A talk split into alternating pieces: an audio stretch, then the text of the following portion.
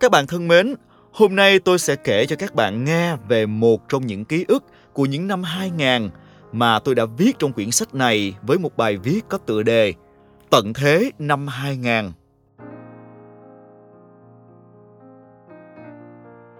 Người ta đồn năm 2000 tận thế.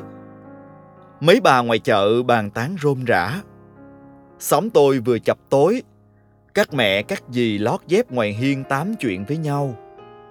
Trên đường, đám học sinh đồn rùm beng, sắp sửa tận thế rồi, lúc giao giữa năm cũ và năm mới. Khuôn mặt nhiều đứa tỏ ra căng thẳng, một phần vì lo sợ sắp chết, phần khác sợ cái miệng bếp xếp tới tai thầy cô sẽ bị bắt quỳ. Lúc đó, gần hết học kỳ 1 lớp 6 năm 1999, sắp Tết. Buổi tối, tôi vừa ăn cơm vừa hỏi má quá trời câu hỏi. Ủa má, sắp tận thế thiệt hả má? Ủa mà tận thế là sao? Là trái đất nổ cái đùng rồi mình chết hết hả? Mà giao giữa năm cũ với năm mới á, là Tết Tây hay là Tết ta? Là bữa nào mới tận thế? Rồi bây giờ nhà mình tính làm sao má? Ba má tôi nhìn nhau cười tủm tỉm. Tôi lại càng hoang mang. Thời đó quê tôi làm gì đã có máy vi tính, làm gì đã có internet. Chỉ cần một cú click chuột là biết hết như bây giờ. Tôi lật đật đi kiếm mua mấy tờ báo mực tím, khăn quàng đỏ, hoa học trò. Cũng chẳng thấy đề cập gì tới chuyện tận thế. Vậy mà sao ở đâu người ta kháo nhau rồi đồn đại rân trời vậy không biết. Lúc đó ba tôi mới từ tốn giải thích. Cái người ta gọi là tận thế chẳng qua chỉ là sự cố Y2K xuất phát từ cách ghi thời gian của máy tính thời bấy giờ. Khi sự cố Y2K xảy ra, hệ thống máy tính sẽ sụp đổ, kéo theo sự tê liệt của hệ thống ngân hàng, giao thông, các tập đoàn sản xuất và cả hệ thống chính phủ. Tất tần tật những nơi nào sử dụng máy tính để làm việc sẽ rơi vào khủng hoảng trầm trọng. Nhưng hiện tại, các quốc gia đang nỗ lực tiến hành sửa chữa, nâng cấp nên sẽ không có vấn đề gì xảy ra cả. Ôi thánh thần ơi, ba tôi đang nói cái gì thế này? Toàn những từ ngữ cao siêu và những khái niệm lạ lẫm tôi mới nghe lần đầu. Hoàn toàn không thấy xuất hiện và có khả năng đe dọa đến vùng quê còn lạc hậu của tôi thời điểm đó. Trong trí nhớ mơ hồ của tôi, thì hình như TV cũng có đôi ba lần nhắc đến cụm từ Y2K. Nhưng mà đám con nít tụi tôi nghe không hiểu.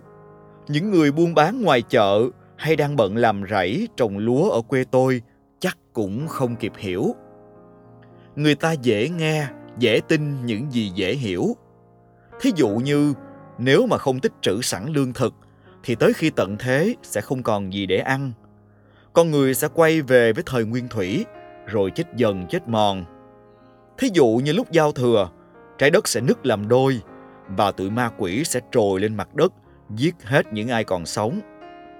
Thí dụ như thời khắc đầu tiên của năm 2000, trái đất sẽ nổ tung, không còn gì tồn tại.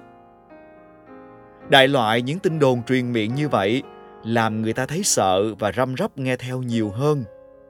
Vậy nên, giáp Tết năm đó, người dân xóm tôi đã đi tranh thủ gom lương thực thực phẩm. Nhà nào nhà nấy lật đật mua đầy gạo, mắm, muối, đồ khô về trữ. Chỉ có ba má tôi là bình chân như vậy, cứ đi làm rồi về nấu nướng coi tivi bình thường. Mấy người hàng xóm thấy ba má tôi dửng dưng thì nhìn gia đình tôi với ánh mắt khó hiểu hoặc thương hại. Như kiểu ba má tôi buông xuôi hoặc thách thức số phận. Trong nhà chỉ có tôi và nội là tin sẽ có ngày tận thế. Nội tôi mấy tháng đó tối nào cũng tụng kinh niệm Phật liên tục, cầu xin cho cả nhà tai qua nạn khỏi. Mấy ngày gần Tết, nội dắt tôi lên chùa dân sao cúng giải hạn với vẻ mặt thành khẩn. Ba tôi thấy nội vậy, biết có khuyên cũng chẳng đặng, nên đành thôi, để nội làm cho nội an tâm. Mà công nhận á, đợt đó người ta đi chùa đông hơn hẳn. Chật kín người và vang vọng những lời cầu xin. Trong đám đông đó có nội và tôi, có thêm gia đình của mấy đứa bạn chung lớp tôi và dĩ nhiên rồi, có cả tụi nó nữa. Lúc thấy nội ngồi viết sớ, ghi tên từng người trong nhà để đem lên chùa cúng giải hạn. Ba tôi ghẹo, đằng nào ở trái đất cũng nổ tung. Mẹ dân sao như vậy, rồi có một mình nhà mình còn sống, rồi sống ở đâu, sống với ai? Nội nghe vậy, giận ba tôi cả tuần liền vì cái tội thờ ơ với số phận. Lúc tôi thấy nhà người ta đi gom lương thực, tôi chột dạ hỏi má. Má đủng đỉnh trả lời, gạo mắm nhà mình á, ăn tới giao thừa còn dư, tự nhiên đi gom thêm làm chi, rồi tới chừng tận thế cũng có ăn được nữa đâu mà đi mua cả đống. Xong má bỏ đi làm công chuyện. Má tôi đúng kiểu người lạc quan và mạnh mẽ. Tại không ít lần tôi nghe má nói với mấy thím hàng xóm khi họ lo lắng chuyện tận thế một câu quen thuộc. Má nói, cái gì tới nó tới chị ơi, đang sống thì lo chuyện sống đây nè, lo làm chi mà tới chuyện chết dữ vậy. Thành thử ra, đứa nhỏ 11 tuổi là tôi bắt đầu đấu tranh nội tâm. Tôi không quan tâm y 2 k là gì, vì nhà tôi làm gì có cái máy vi tính nào. Tôi thấy lời ba má nói cũng có lý. Nếu qua giao thừa, kiểu gì cũng chết, thì bây giờ cũng giải hạn làm chi? Đi mua cả đống đồ ăn về trữ để làm chi? Nổ cái đùn chết hết, kịp biết gì nữa đâu. Vậy nên, tôi bắt đầu lên kế hoạch cho mấy tuần còn sống. Tôi rủ rê tụi bạn trong lớp viết lưu bút, dù mới hết một học kỳ. Vậy mà không ngờ nhiều đứa hưởng ứng. Tôi nghĩ đây là thời điểm thích hợp để ghi lại những lời yêu thương dành cho nhau nên là tôi nắn nót từng chữ rồi lấy bút màu tô vẽ lấy hình tôi dán vào cuốn lưu bút một cách cẩn thận tôi về nhà đọc hết mớ truyện thuê tuần trước ở tiệm bác chính thiệt nhanh rồi đem trả. Tôi nghĩ nhiều đứa chưa được đọc. Mình tranh thủ trả để tụi nó kịp thuê. Chớ còn có hai tuần sợ không kịp đọc được mấy cuốn mới ra. Đợt đó, bạn biết không, tôi bớt gây lộn và đánh lộn với em tôi hẳn. Nó xin cái gì tôi cũng nhường nhịn. Thậm chí nó ăn luôn miếng sườn cốt lết chiên tôi thích nhất, tôi cũng dằn lòng bỏ qua. Mấy tuần đó, tôi nói má cho nó qua ngủ chung giường với tôi và nội. Ba má tôi mắt tròn mắt dẹt, không tin những gì đang diễn ra trong nhà. Có mấy lần tôi thấy má rù rì gì đó với ba rồi cười ngất. Xong tôi thấy má cũng tự nhiên dịu dàng hẳn. Má hay mua bánh tai yến với bánh da lợn về cho anh em tôi ăn. Cuối tuần còn nấu bánh canh giòn heo. Bình thường á, phải lâu lâu nhà tôi mới có một bữa ăn thịnh soạn vì má rất bận. Rồi má còn sắm cho anh em tôi mấy bộ đồ đẹp, cho mặc luôn mà không cần đợi tới Tết. Rõ ràng là ba má tôi cũng tin tận thế, chẳng qua tỏ ra không quan tâm thôi tôi biết hết. Nên ba má muốn dành cho anh em tôi những gì tốt nhất, ngon nhất. Chứ qua giao thừa rồi á, có muốn cho cũng không được. Hồi đó tôi nghĩ chắc chắn phải là như vậy. Vậy nên điều tốt lành cuối cùng trong kế hoạch trước tận thế của tôi là đi mua cho thằng Vĩ chung lớp cái máy chơi điện tử. Chính là cái máy cầm tay màu vàng hình chữ nhật mà ngày nhỏ tụi tôi hay chơi trò xếp gạch. Nguyên do là tháng trước tôi mượn nó về chơi, rồi hai anh em tôi trong một lúc giành lộn làm bể tan tành. Thằng Vĩ theo đòi hoài mà tôi cứ khất lần khất mòn, hẹn qua Tết lấy tiền lì xì ra đền. Cái máy đó là quà sinh nhật của ba thằng Vĩ tặng, lại là món đồ chơi đắt tiền nên nó quý lắm. Thế là tôi quyết định đập ống heo, lấy toàn bộ tiền để dành của mình cả năm nay, vốn là định ít bữa nữa đi mua đôi giày mới Bây giờ tôi đi mua cái máy điện tử đem trả lại cho thằng Vĩ. Nó ngạc nhiên không tin nổi vào mắt mình. Mua xong cái máy, còn dư đâu được gần hai chục ngàn.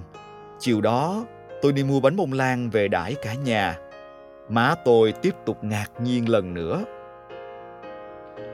Rồi năm 2000 cũng qua. Sự cố Y2K ở đâu đó người ta khắc phục chưa thì tôi không biết. Nhưng ở quê tôi thì vẫn bình thường Đêm giao thừa năm đó, má tôi vẫn nấu một nồi cháo gà quen thuộc để cả nhà cùng ăn mừng năm mới.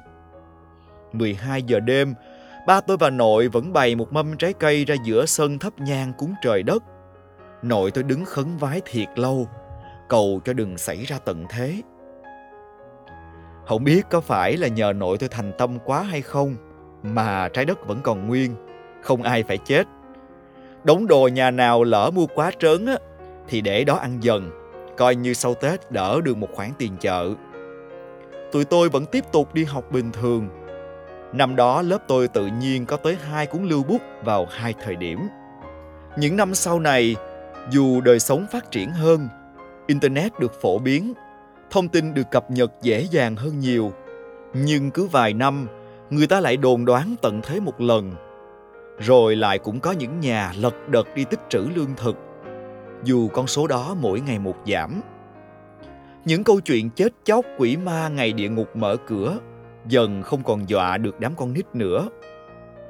Tôi cũng bắt đầu trưởng thành khi không còn tin vào mấy lời đồn tận thế. Và nhất là tôi càng tin hơn những lời má hay nói. Cái gì tới thì tới, cứ lạc quan mà đón nhận. Đôi khi ngẫm nghĩ lại, tôi thấy câu chuyện tận thế năm 2000 thật ra lại có nhiều ý nghĩa, chứ không phải chỉ phản phất nỗi sợ hãi hay những cơn cuồng vét lương thực. Bằng chứng là giai đoạn đó, lưới xóm tôi sống chan hòa hơn hẳn. Người ta quan tâm và san sẻ với nhau nhiều hơn. Họ có đi mua gạo mắm, cũng rủ rê nhắc nhở nhau. Sợ nhà này nhà kia sót, sau Tết không có đồ ăn dự trữ. Tôi thấy ông chú cuối xóm ít đánh bà vợ hơn hẳn. Và đến chính bản thân tôi, chẳng phải cũng tự nguyện làm đủ chuyện tốt đó sao? Tận thế làm ai cũng sợ chết, nhưng cũng tranh thủ sống chậm lại một chút. Coi những ngày cuối đời mình chưa kịp hoàn thành tâm nguyện gì thì lật đật đi làm. Người ta trở nên bao dung với nhau hơn. Không hiểu sao đợt đó tôi cứ luôn cảm giác là cô giáo dạy sử ít kiểm tra bài miệng hơn và thầy giám thị cũng ít đi dọc hành lang hơn hẳn. Cũng nhờ tận thế, tôi mới phát hiện ra ba má tôi là những người hết sức lạc quan và bình tĩnh. Tôi không biết ba tôi có thật sự tận tường chuyện y hay ca không hay đang cố trấn an tôi. Tôi không rõ má có lo lắng nếu chẳng may qua Tết không còn sống không. Bởi má cũng chỉ là một người phụ nữ bình thường như mấy cô mấy thím trong xóm. Nhưng chí ít, ba má tôi không khiến cho anh em tôi lo sợ, không bồi đắp thêm những nỗi hoang mang không cần thiết. Má tôi ngày nào cũng dặn, chiều nay cả nhà mình ăn cơm cho ngon nghe. Còn mấy chuyện xui á, chừng nào tới nó tới, nay chưa xui là tốt rồi.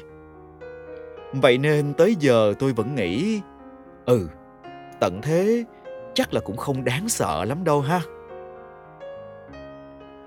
Cảm ơn các bạn bởi vì đã lắng nghe trọn vẹn podcast ngày hôm nay cùng với tôi. Ở những tập tiếp theo, chúng ta lại cùng nhau chia sẻ và nhớ về những hồi ức ngày xưa của mình. Nhớ đón nghe tôi nhé. Bye bye.